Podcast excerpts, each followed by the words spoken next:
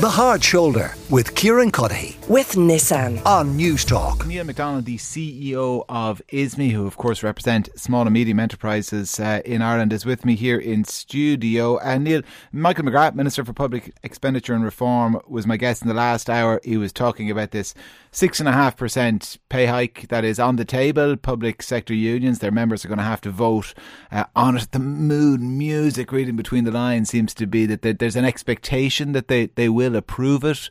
What's your view?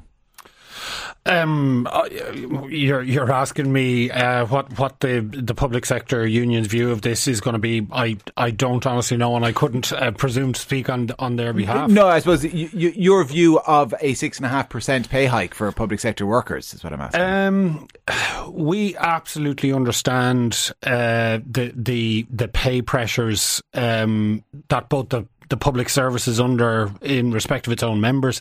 There, there, those expectations are no different to the expectations that employers in the private sector are under at the minute. We also absolutely understand the inflationary pressures, the cost of living pressures that em- employees are under.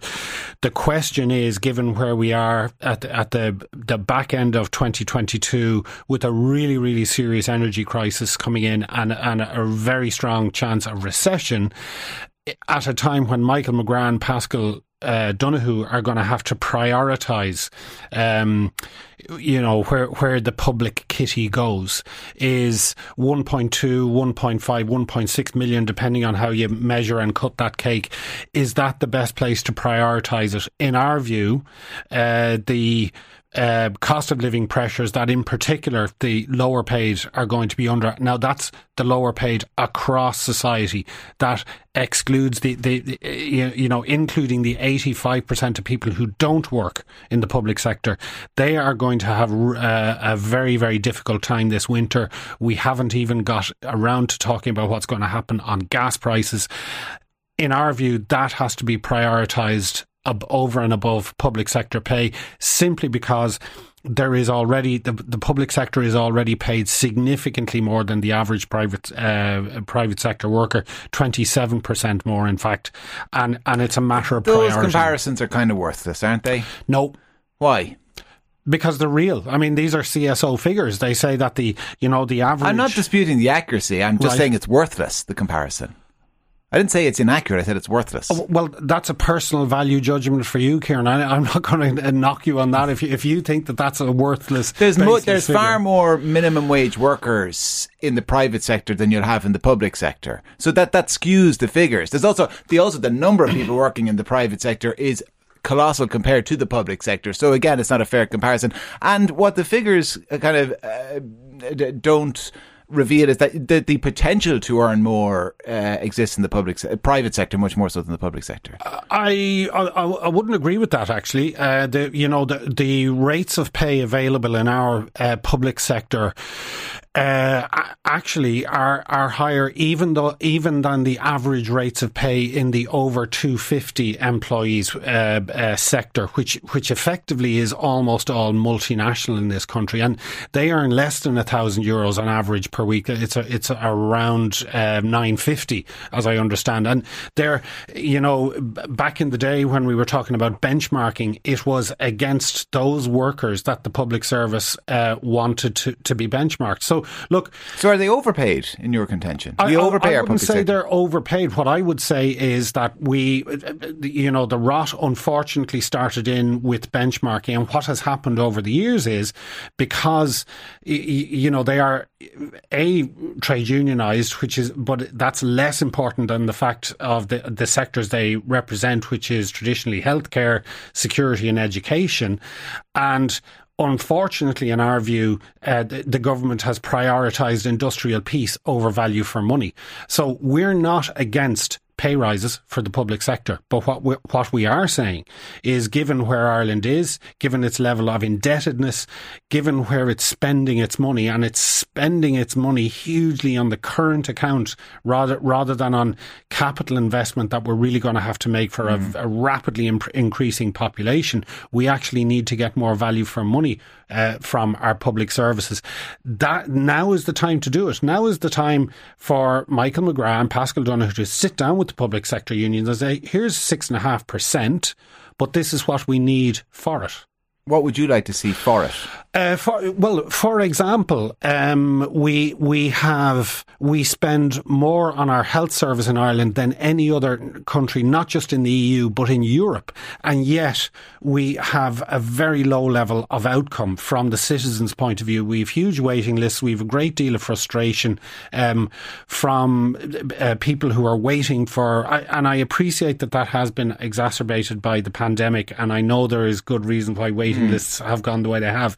But we really need to be talking about what we can do with the existing resource we have to use it better in the health service to deliver better for the public. Is is that the job of the public sector unions? I mean, is it, it's not union leadership. Not. It's, yeah, it's not union not. leadership. No, no, no. You, you design but that the people, system. We, we are, uh, uh, you know, every time we have these uh, public sector pay negotiations, we go through a certain amount of staged theatrics where we're told that officials from the Department of Public Expenditure are up till the wee hours in the Labour Court negotiating with people with whom actually they share this a common interest uh, on pay pay, uh, pay negotiations because those people are going to benefit to exactly the same uh, amount and percentage uh, as the people they're sitting across the table from. So while it is difficult for those people to sit down and have a an energetic negotiation with uh, the unions about service delivery.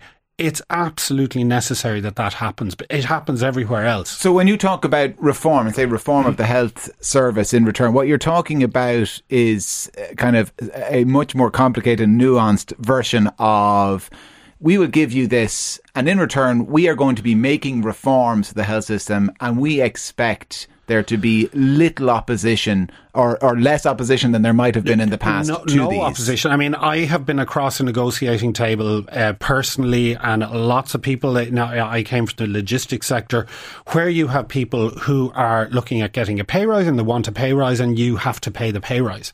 But in return, you can get efficiencies. You can get um, you, you can get cost reductions due to change, to, due to reform, which means you're still able to deliver the pay rise, but it if if not cost neutral, it's not costing you the full extent of the pay rise.